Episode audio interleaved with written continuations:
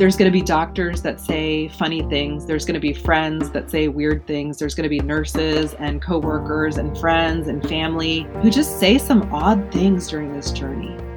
It doesn't matter what anybody else says. It's what you think about you and your process and your journey along this fertility struggle, if it is a struggle for you. That's really all that's important because people don't know what to say. People have no idea what to say, and they want to say something that helps them feel better and that helps them fill the silence of the awkwardness when somebody else is struggling. But that doesn't help you. What helps you is really like what has helped me is what I say to myself inside my head. Hello and hola, friends. Welcome to the Medicine, Marriage, and Money podcast, the only podcast for dual physician couples who want to achieve marital interdependence and financial freedom together. In this podcast, you will learn how to show up as the best version of yourself so that you can love intentionally and build a stronger and more financially savvy relationship with your spouse. And I am your host, a physician mom, a doctor's wife, and a life coach, Dr. Kate Mangona. Welcome. Bienvenidos. Before we get into the show, here's a quick message from Physician Financial Services, a business widely recognized in the physician community for disability insurance. Lawrence B. Keller, CFP, has been in the insurance and financial services industry since 1990. And unlike medicine, which has a standardized path that physicians must take to gain the education, training, and experience requirements necessary to obtain board certification, the insurance and financial services industry does not. While he might not be a doctor's first phone call, regarding their insurance needs, he is often their last. Find Larry at drpodcastnetwork.com forward slash Larry Keller or at the link in the description of this show. Before I start my interview with Dr. Manisha Ahluwalia, I would just like to remind you guys that my copy of the Medical Marriage Survival Guide and an instruction manual for physicians in love is now available. It's an ebook, an 18 page ebook slash workbook available for free for you for download if you go to my website or the link provided in the show notes. I would love for you guys to take it, use it, give me feedback. I spent the entire week and then week thereafter during the snowmageddon we had in Dallas creating this, and it's full of tips and advice I have received from so many guests on this show, as well as just so many people I have talked to over the past year about relationships that have really enhanced all of my relationships and I think could really enhance yours. So please go get the Medical Marriage Survival Guide and an instruction manual for physicians in love at the link provided in my show notes. Please help me welcome our guest on today's show of Medicine, Marriage, and Money, Dr. Manisha Ahluwalia. I have known this beautiful board certified infectious disease physician and certified life coach since the summer of 2020, where we met during a nine week intensive Empowering Women Physicians life coaching program. Manisha has a powerful story and is here today to share her fertility journey with us and how this not only affected who she is, but also her, affected her relationship with her hubby. Yay! Thank you so much for joining us today, Manisha. Thank you, Kate. I love that applause. So, before we get started with who you are and your love story, tell us what is your definition of marital interdependence? Or, in other words, what makes a successful marriage? I've been doing this little, playing this little game with my husband lately. I don't know if it, it's probably longer than lately, maybe last few years. It's like whenever we're in the car on a road trip, on a long road trip, I'll start asking him questions as if I don't know him at all. And as if we're, you know, as if we're starting from the very beginning. And it's always interesting because I get to know new things about him. Or he'll tell me a story he's already told me a million times, but I don't remember it. yeah. Wow. What is that? What does that look like? Like, what's your what's your question? You start out. With? I'll be like, "Oh, what was your undergrad degree?" And then we'll start talking about his college years, and we'll start about talking about what kind of music he listened to in college or high school. Um, it came up again when we celebrated his 40th birthday, and there happened to be like a cover band for Depeche Mode in town. And this is way after both of us were in high school listening to Depeche Mode. So we got to go to like a Depeche Mode concert together, but in our 40s whereas we had never hung out at high school, you know, at high school age. So it's just it brings up interesting details and then you can build on those you know in, in your marriage. Like i got to take him to a, a depeche mode concert because i knew he loved depeche mode from these conversations. Okay so in other words you're like you're like you're you're telling me just stay curious keep things fresh by asking questions like hey what's up? I just met you because that's what actually when we're kind of most friendly is when we first meet somebody sometimes yeah, and you're so curious and you want to know all the things in the beginning. Yes. Oh, I'm gonna try that. Victor's gonna be like, "What? Where did you come from?" or like, "What was the name of that girl that you dated?" yes. Oh my gosh, we may not talk about that. and then tell me, okay, tell me, tell us a little about you, like where you came from, what you're doing now, where you are in life. Sure. I'm Indian American. My parents came from India. They came to the to Houston initially in the 70s. I was born in Houston, raised in Houston, raised alongside a huge Indian family, lots of cousins. Um, and I have a younger brother. And I left Texas like when I was 18 to go to medical school. I mean, sorry, to go to college, medical school, and then kind of settled in the East Coast after that, married into the East Coast. And now I live in Baltimore, Maryland where I am an infectious disease doctor and a certified life coach. Ah, now do you miss Texas? Do I miss Texas? Um, well, I know you're in Texas, so. I'm in Dallas, Texas, which is much different than Houston, Texas. And where there's such a rivalry. I, I miss Texas because of the weather, but other than that, I, I'm happy here. Okay. Okay. Even in the cold. Is it cold right now? It's cold, but it's not. It's tolerable. I, I think I've grown accustomed to it. okay, maybe maybe I will someday, but I'll tell you what, my body just shuts down when it gets like below forty degrees. okay, and then so tell us about your hubby. Like, how did you guys first meet? Was it love at first sight? I know the exact day. It was September first, two thousand eleven. I had just gotten back from my first mission uh, with Doctors Without Borders. So I had been out of the country for nine months. I was in Kenya I came back and I wanted to hang out with all my friends and my family. So I went to DC to see my cousin. And she uh, decided that she wanted to introduce me to this person, but she didn't tell me ahead of time. So it was like four minutes before he was walking in the door. And she's like, Oh, by the way, I invited a boy. she said it just like that. Because when we were nine and, and 16, we were talking like, you know, oh, there's a boy, there's a boy. So she was still talking to me in those terms. So he walks in the door and I look at him, and number one, he's Indian.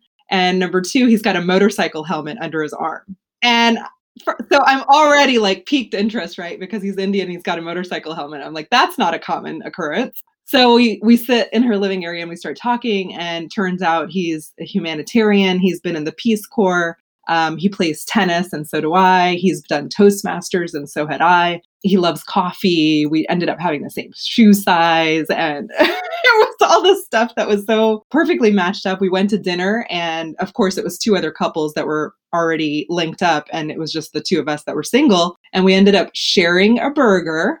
Um, I know on our first dinner and our first date. And it was like it was like the two of us were on a date and everybody else was just kind of I don't know what they were doing because we were so engrossed with one another. And this was Labor Day weekend. Um, and he had to go back to his um, hometown, like in New York, over Labor Day weekend. And Monday, Labor Day, he came back and asked us all to dinner to his place. And I and everybody else, quote unquote, called out sick. and I was like, "Oh no, I'm going." So basically, you know that that was our first official date together, and we had Thai food. And he told me about this cycling trip that he had done across the country to raise money for American Lung Association. And of course, again, I was taken, you know, aback by this incredible story and this incredible man. And that was, uh, you know, rest is history. Wow! Oh my gosh, so many common commonalities there. You know, Victor and I have the same shoe size too. they do not want us telling people that. I know, no, no, actually, yeah, maybe I should do that. but it's so funny. I mean, we're both tinier people. I just have, I do have a longer foot because this is ridiculous. I have um, hyper flexible joints, so my feet you know they're they they flatten out and so i just have a long foot. I've had a long foot as, as well so i'm size 11 i know it's crazy. Well okay, okay let's get back to the love story here. Tell, tell, us another love story. I know you have some more love stories you want to share with us.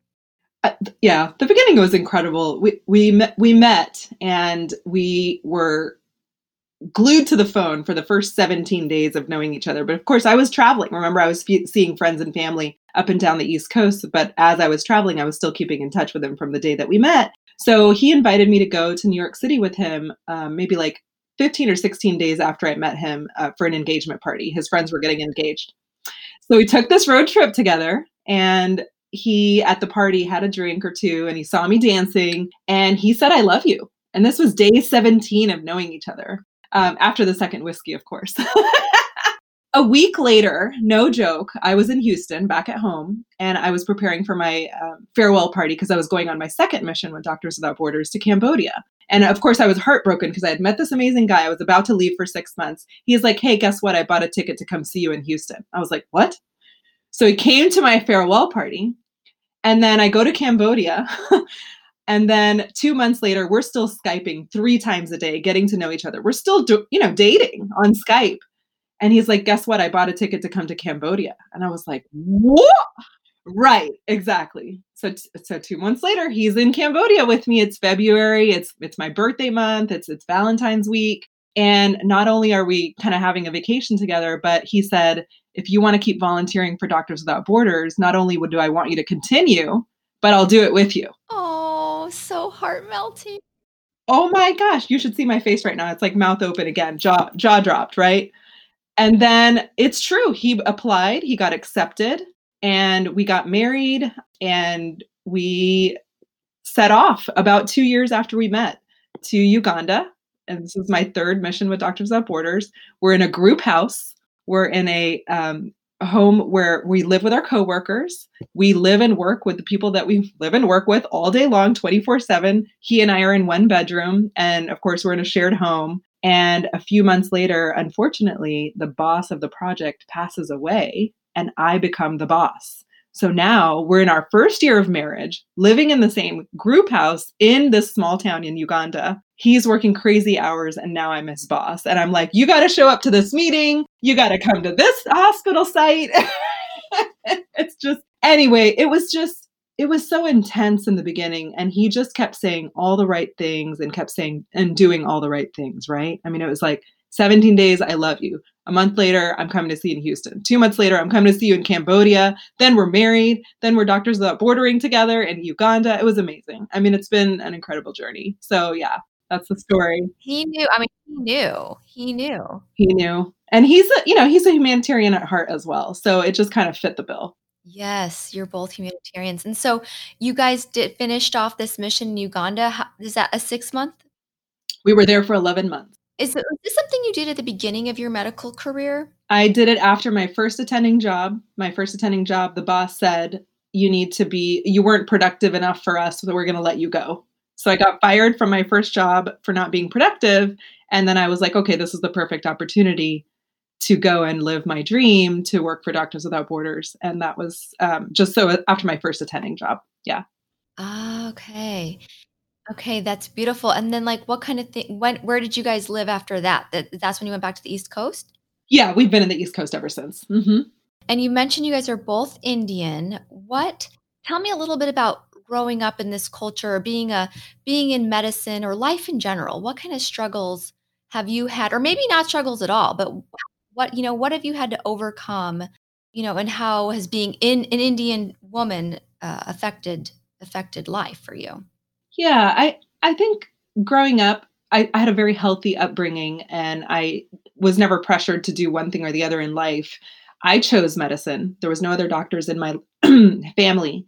Um, interestingly enough, my dad said, "Oh, you don't work hard enough to be a doctor. Maybe you should choose something else." so, of course, I set out to prove him wrong. Um, but that, but the difficulties only started, I think, um, when my husband and I had a big difference of opinion. So when we decided to meet and get married, we had this humanitarian heart together and we had a mission to sort of help and volunteer. And we thought that maybe having children was going to be a hindrance to our work in the world. And so we decided we would just volunteer and not have children. But a year into our mission at Uganda, we came back and all these people had had children, his friends had had children, and he decided he wanted children. So in 2014, a year after we got married, this is what he presented to me. And I was not ready because we had decided together we weren't going to have children. So I think the cultural part of it was that there's an expectation on me not only to have children, but from my parents, the expectation was you probably want to do what your husband wants you to do. You know, you've got a good guy. Why would you want to create this tension? Just kind of rise to the occasion and think about your future. And family is expected, right? Children are expected, just like it would be in any other culture. But I think it was just part of me to think that, okay, my parents know best. Maybe my husband knows best. Maybe my in laws know best. And I felt a lot of pressure to do that, even though it didn't feel like something I personally wanted to do. So there was that struggle that that entered into our marriage because of that inner push I had on myself to say, sort of do what the family expected. And then that kind of went on for like three years. From 2014 to 2017, I really was not on board with trying to have kids. And it came time to really make a decision. And I had to hear an ultimatum from him and his family. And they had given me two weeks and 30 days between the two, like between my husband and my and my family, my in-laws. And they said if, if you can't make a decision that you're going to have kids, it's over and it was it was devastating absolutely devastating he left the house we were separate for month, a month he took another apartment and all this and i was beside myself you know definitely devastated I, w- I missed him so much and i knew that something had gone wrong because this didn't feel right either um, so i made a decision and I, did, I, I made the choice to decide to have children at that point and this was now i'm 41 i think at this point or maybe 38 41 something like that he came back home but you know, my heart wasn't in it.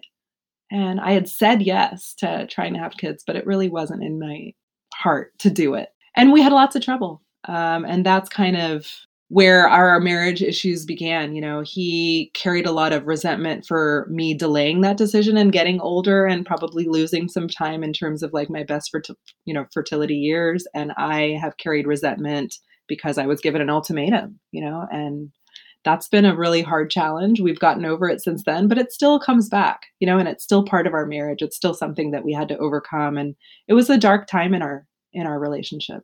Definitely. So how yeah, what has the fertility journey looked like since then? Yeah, so I like I said, he, when I was 38 when he said he wanted kids. So I was already older.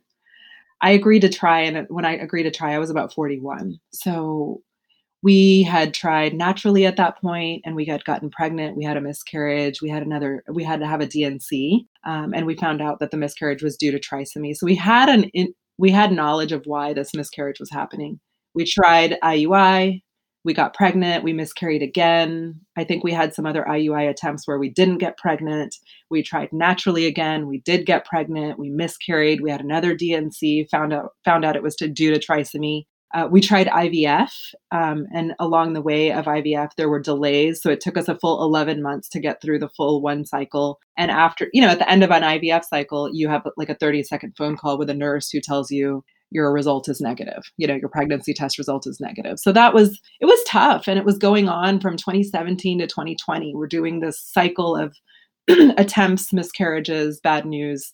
And all the while, there's acupuncture weekly there's supplements there's chinese herbs there's doing everything i can to get my health you know back in in gear like overcoming being overweight and overcoming the hypothyroidism the prediabetes the low iron the high blood pressure. I mean everything was stacked against us and we were doing everything possible to really get past it. And then it ended up this past october we did another IUI attempt and we did get pregnant and we ended up seeing the embryo on the ultrasound in November. But at the eight week ultrasound, we never heard the heartbeat. So we're actually still to this day, what's today, January 4th, um, from that miscarriage, we're still undergoing symptoms of that miscarriage. So I'm actually still uh, losing products of conception like naturally i didn't have to go through a dnc this time so thankful for that because i didn't have to go to the hospital um, you know i would have had to go alone given covid and so it's been it's been something that we've had to deal with emotionally for the last 14 15 days. So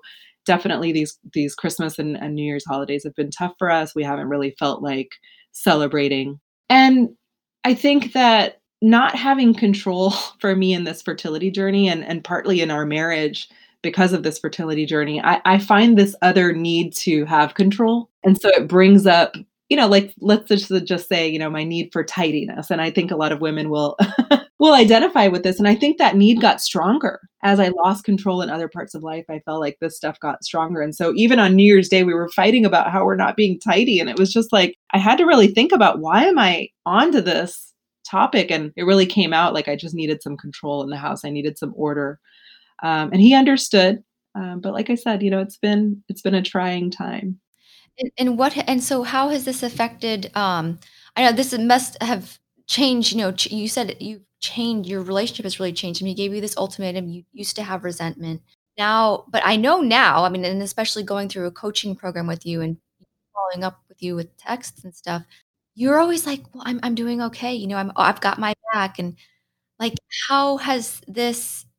How did how do you do that? How do you do that with yourself, and then how do you do that with your husband? It's it's repetition. I think that's the biggest lesson I've learned is stay in communities where you're going to hear new mindsets, different mindsets, see what resonates. And I think that's exactly what happened. It started with a Facebook group that I was a part of, Style MD, and then it turned into Empowering Women Physicians. I just heard these messages of empowerment from so many different women, and they all happen to be physicians, which was helpful. They're like me and they're going through their personal struggles, maybe not the same struggles as me, but what's getting them back on their feet, what's giving them resiliency is a new mindset. And so I started hearing these new messages. I started practicing those messages. I started getting coached on those messages. I started coaching others on those messages. And I think just the repetitive nature is is what got me to this place where I actually definitely know that I have unconditional love for myself. And the thought that gets me there is I've got my own back, no matter what. It doesn't matter what he says now. It doesn't matter what my in laws say. It doesn't matter, what, what my parents say, what my boss says, what my patients say, what my family says. You know, I've got my own back, you know, and that's that's turned around my entire outlook on life and on anything that comes my way. And does this make things less hard, or are they still painful and hard, like going through? that's a good question. I, I don't think that there's anything that takes away pain, but it, it there's definitely a way to move through it. Um, for example, when we had the pregnancy in October, I decided that I was going to feel excited, not knowing what was coming and knowing that the, the, the possibility of, of loss is there because we had had the history of it. But I decided I was going to feel excited. And what I realized when we lost the pregnancy was the sadness and the disappointment of losing another pregnancy was not any worse just because I decided to feel excited. It's not that it doubled, it's not that it tripled. I was still sad and disappointed, but at least this time I got to also feel excited. So, does it get worse? Does it change? It changes, but it's also very much the same, right? Like it's still sadness and disappointment, the pain, but I still got myself to feel excited. And that's something I was able to do, right? Like my husband had a hard time with that. He was like, no, I don't think I want to get excited because somehow it makes sad and disappointment worse, but it really doesn't. So that's been new. This this year it was new for me. Yeah, I mean, I've heard actually many women who are going through fertility struggles right now say they're afraid to get excited. They, you know, about the process in general. Yes, and it's okay to get excited because whether or not it's a successful pregnancy, you've got your own back during the process, no matter what happens. So you get to be with yourself. And that's that's the most important thing. It will carry you, right? It will carry you through the pregnancy. It will carry you after if it doesn't work out. And then I've also heard you talk about possibility of surrogacy or adoption. I thought I think you've mentioned that before. Are those things that you're you're still going to think about or you're just I mean you're in the middle of loss right now and that's kind of what you're deal. you're I mean that's maybe too much to think about something else. It is. Um, it's not that it's too much, but I think it's really important for us to get through this phase that we're in right now. And then it becomes more clear what the decision will be afterwards. I think I find it challenging to think about both things at the same time. And I think I find it challenging to process through what's happening now if I'm on to the next thing too quickly. I think we're not done. You know, I think we're not done trying to make a, a baby out of our own genetic material. So I think it's hard for us to think about other options right now. Yeah, and especially because you've probably got all those hormones still inside your body Absolutely. Yes. Yes. Well, what kind of, um what kind of things would you tell somebody else, like, who would maybe be at the beginning of their fertility journey, like where you were several years ago, either in 2017, I know you said, like, 2017 was the beginning, right? Like, what would you, what message would you want to tell somebody else? Everything that you're deciding as you go through this journey is a choice. You know, you're not a victim to your biology or your thoughts. You are choosing how you're thinking. You are choosing how you're feeling throughout this entire process. There's going to be doctors that say funny things. There's going to be friends that say weird things. There's going to be nurses and coworkers and friends and family who just say some odd things during this journey. It doesn't matter what anybody else says. It's what you think about you and your process and your journey along this fertility struggle, if it is a struggle for you, that's really all that's important because people don't know what to say. People have no idea what to say, and they want to say something that helps them feel better and that helps them fill the silence of the awkwardness when somebody else is struggling. But that doesn't help you. What helps you is really like what has helped me is what I say to myself inside my head. And that way I can just shield myself from what other people have said, all the weirdness that comes out of people's mouths. And, you know, you just keep your your thoughts to yourself and you have thoughts that say you've got your own back and you have unconditional love for yourself. If you cultivate that from the very beginning of the journey, it will be so much more empowering. You will feel so much less of a victim to what other people are saying, what other people's words are. And that that's a, such a better way to go through this journey and I wish I could have done that from the very beginning. Okay. Now, now this these weird weird words people are choosing to say. Yeah, I know I probably say some of them too because it's like you just want to everybody to feel better in this really painful situation, which you can't. Can you give us some examples of things that should not be said and maybe you'd prefer to hear? I'll just start with what I would prefer to hear. I'm here for you. I hear you. I'm listening. We don't have to talk about it, or we can talk about it. You get to think what you're thinking. You get to feel what you're feeling. That I think is the most powerful thing for, for me to hear from another person. You get to feel what you're feeling. Because when other people were getting pregnant and I wasn't, guess what I was feeling? Jealousy. And it took another coach, another woman physician coach, who said to me, You're having a human emotion and sounds like you're still human. And that was the best thing I could have heard. That I get to feel jealous because that's what that, that, that is what I'm feeling. And there's no way around it right? Because it is the human emotion that I'm experiencing at that moment. Not for somebody to say, oh, I can't believe, you know, you're feeling this way. Well, oh, at least you're not feeling angry. Or, you know, that's not, we don't want to distract from what is happening. Let the person be where they are. That's what I would say. If anything you want to say to that person, just let them be where they are. The best advice I could give you.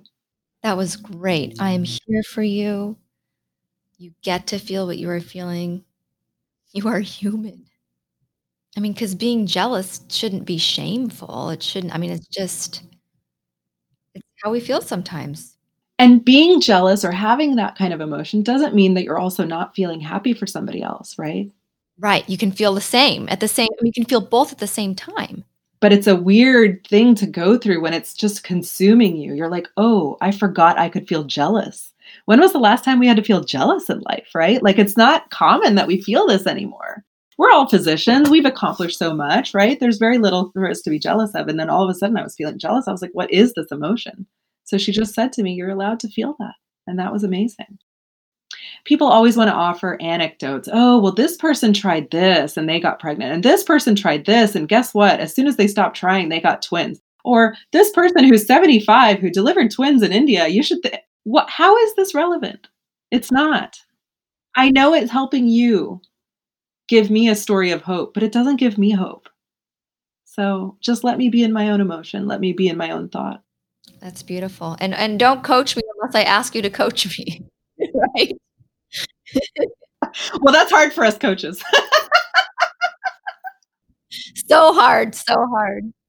And then what about the whole okay, because we were going to talk a little bit about finances and money. What about the whole financial aspect of fertility and you know, how has that story or conversation gone between you and your husband? You know, Kate, I guess we never realized that it was going to be a struggle to begin with. And so one expense became a second expense and a third and a fourth and these procedures and things that we chose to do, like IVF, they were costly, but we never planned for it because we never even imagined there would be a struggle. Even though we started when I was 38 or 41, we may have, we maybe could have anticipated that there may have been a struggle, but that's not always the case. And we just didn't think it would be this difficult for us. And we didn't think it would need to include our financial planning. Along the way, we've just moved money around as needed um, there really hasn't been a plan in place. And I think thankfully we're in a place and position that we can afford to take some of these options and go through with them. And even though they're costly, we did opt out of another round of IVF, not only because of cost, but also because of cost, and also just because the yield wouldn't have been that great at my age of 44. And we came to that decision along with my uh, reproductive endocrinologist. But the money has been available, thankfully. Our parents have always been supportive, and so they would also invest in us having a grandchild for them. so they would also be there for us if we needed it. Okay. And then what about money in general in your household? How do you guys divide up the uh, the responsibilities, the financial responsibilities? So in our household, it's two of us, um, and we have always had individual checking and saving accounts. We've always had individual credit cards. And then we've also acquired some real estate along the years. And as our real estate business has grown, our finances get a little bit more blended. I started to learn less clinical income as I left permanently employed, you know, medicine and as I grow my coaching business, things have shifted. I don't have the steady income that he does and I also wanted to make sure that we took an, a 10 year anniversary trip in 2023 for our 10 year anniversary. So I decided let's get a travel points card. So now we've got, you know, a joint checking, we've got a joint credit card. We're starting to meld, you know, meld our finances together a little bit. I hired a money coach and it's just been interesting because as we join our accounts, we have more and more conversations about money. And there was a time where he didn't want me to know you know what kind of things he spends on sometimes some of his discretionary spending it was almost like he assumed that i was going to get annoyed or angry before we even got to the discussions uh, or that i was going to question his spending but I, I really do now want as my own desire to to understand our real estate business a little bit more and especially the finances about it whereas he was really doing most of that before i've always trusted him to do it, to handle it. He's the spreadsheet guy in our house. He's the finance guy in our house. But I'm now ready um, at age 44 to start learning, you know, and I, I want to be in a position that I know what he knows. And, and I don't need to be part of it every day on the daily, but I do want to know the overview and just kind of be able to handle it if anything were to happen. So that co- goes hand in hand with me building a business. I, I want to know the finances and, of course, our credit card points that hopefully will yield a nice 10 year anniversary trip in 2023. definitely the South Pacific. I want a bungalow over the water. I mean, um, sorry, the um, yeah, South Pacific. Yeah. Oh, the South Pacific. Okay. Yeah, like that area. Exactly. Yeah. Or is that like Bora Bora or? Ah, nice. Okay. Yeah, we we would love to do that someday as well. And um, the real estate stuff. I know because you have you're you're you're really active in the real estate now. Um, is that you or him or together? it's it's interesting. My dad had 17 properties in Houston at one point at his peak. Yeah. And then he became a hard money lender, which is kind of what he does now. And he's uh, getting rid of his property So it's been in the family. And my brother is a commercial real, real estate investor. And interestingly enough, I had no interest in real estate. My husband did. His parents lived in a home that had a basement that was always rented out, or other apartments in the home that was rented out in New York City. So he's grown up that way. When I met him, we lived in the basement of a home and we rented out the main house. I think you're familiar with this story, aren't you? um, and since then, we've acquired 11 more doors. So we have 12 total. We live in one. We have 11 doors that we rent out.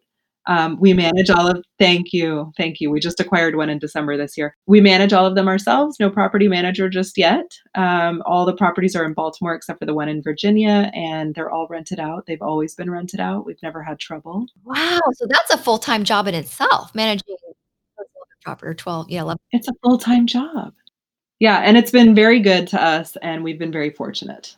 So now that you and your hubby know more about like the discretionary funds, what you he might spend his money on or you spend money on, is that okay? You guys like are able to have conversations about that, or he's pretty laid back about it, and so am I. It's worked out well. We haven't come up with any big, you know, struggles there. So that's been a, a, a nice, um, pleasant surprise, I should say. what is it? I mean, what is it that he spends his money on? You know, nothing. It's it's more just like stuff uh, for the properties. You know, he might have to buy an appliance. He might have to buy flooring. He might have to buy whatever. I mean, all that kind of stuff. And I'm not sure why he thought I would have a problem with that. He hasn't bought another car with cash in a long time. He did that early in our relationship, so maybe he had that kind of uh, thing in mind. Um, he's not a big spender otherwise. I don't know why he was concerned, but yeah, it seems like there isn't much to worry about. What brings you joy? What do you spend your money on, Manisha? Coaching. Coaching. Yeah. That's what I thought you were going to say.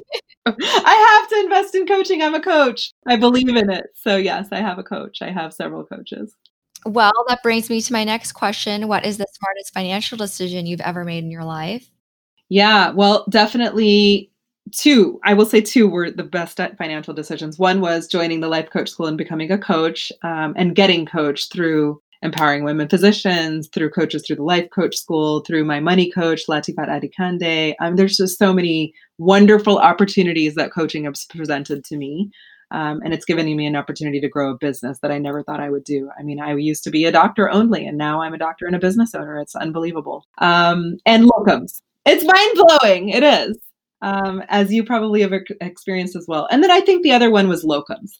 Working as a locums um, physician has been a great way to put money aside to put that money into student loans to pay off huge chunks of student loans to where I'm I'm student loan free now um, and you know learning the art of negotiation so that I can get higher salaries when I do these locums jobs, even when I work as an independent contractor. So these are the financial decisions, other than marrying my husband who's good at real estate. Got to give him credit just in case he's listening. Um, so that that all has been really good. So locums, life coach school, and the real estate business that we have. Ah, okay, locums. So locums is a big one in there. I should consider locums. I love my job. I love my pediatric radiology job. I don't, I don't know if they have pediatric radiology locums. I could look at. I don't know, but no, no, no. If you're, if you're listening from our, I love, I love my workplace. So. and what else? Are there any big take home points, last minute stories you want to share about medicine, marriage, or money, or fertility? Anything our audience just wants to walk away? Today, if you're listening to this, I would say today you're doing enough. You don't need to be doing any more than you are. Today, you're doing exactly what you need to be doing, and you're in the right place at the right time right now. There's nothing more you need to be doing. This is the the beauty of life to be in the present moment, right? We don't need to think about what happened yesterday, what we didn't do right, what we need to do tomorrow, what we haven't gotten to, what we need to do more of. Once we get to be in our own skin today, it really just gives you your power back it really gives you that place to say, you know what, I've got my own back, I've got unconditional love, and that exists today. I don't need to do anything more tomorrow. I didn't need to have done anything more yesterday, right? And today, I'm doing it just right. I'm in the right place, I'm in the right time. That message for me carries me daily, and I and I want to spread that message to everybody. You're doing it just right right now.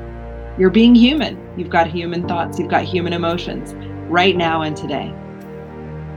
When you've got that choice that you know that you're making your choices along the way, that's when you find your voice, right? Like you made your choices. Those were all choices. You were not a victim of what happened to you in life. These were all choices you made along the way. You did it just right, and you're doing it just right now today. Oh, that's beautiful, Manisha. I love it. Your own skin. Today, I'm doing it just right. That's beautiful. Well, thank you so much for coming onto my show, Dr. Ahluwalia. Thanks, Kate. Dr. Mangona. Such a great show with Dr. Manisha Ahluwalia. And before we end, don't forget to reach out to Larry Keller of Physician Financial Services for your disability insurance needs. He's been around for a while in many physician communities, helping them with coverage they need. Find Larry at drpodcastnetwork.com forward slash Larry Keller. And I also want to add that I did mention at the beginning of this episode that my medical marriage survival guide and instruction manual for physicians in love 18 page ebook slash workbook is available and the link is in the show notes. But also, I am launching an eight week women physician in medicine, marriage, and money group coaching program, which begins in April. And I would love to have you guys on my waitlist. I will be sending out more emails with details about what exactly this medicine, marriage, and money group coaching journey, where it will take you, what the details involve. So, and please feel free to reach out to me whenever you want on Facebook Messenger, Instagram Messenger, or directly email me. And I will have links to that. If you visit my website, medicinemarriageandmoney.com, you'll find links to both the medical marriage survival guide as well as a waitlist to get on my group coaching program. I am limiting seats because I do want this first group coaching program to be, be very intimate and very special. And, um, and I would love to have you guys. So with that, we are going to go into the three big take home points from Dr. Manisha Ahluwalia. Being excited about pregnancy does not make the pain any worse if you have a miscarriage. It's still going to be painful. It was always going to be painful. Miscarriages are painful. Child loss is painful. Nothing can take that pain away.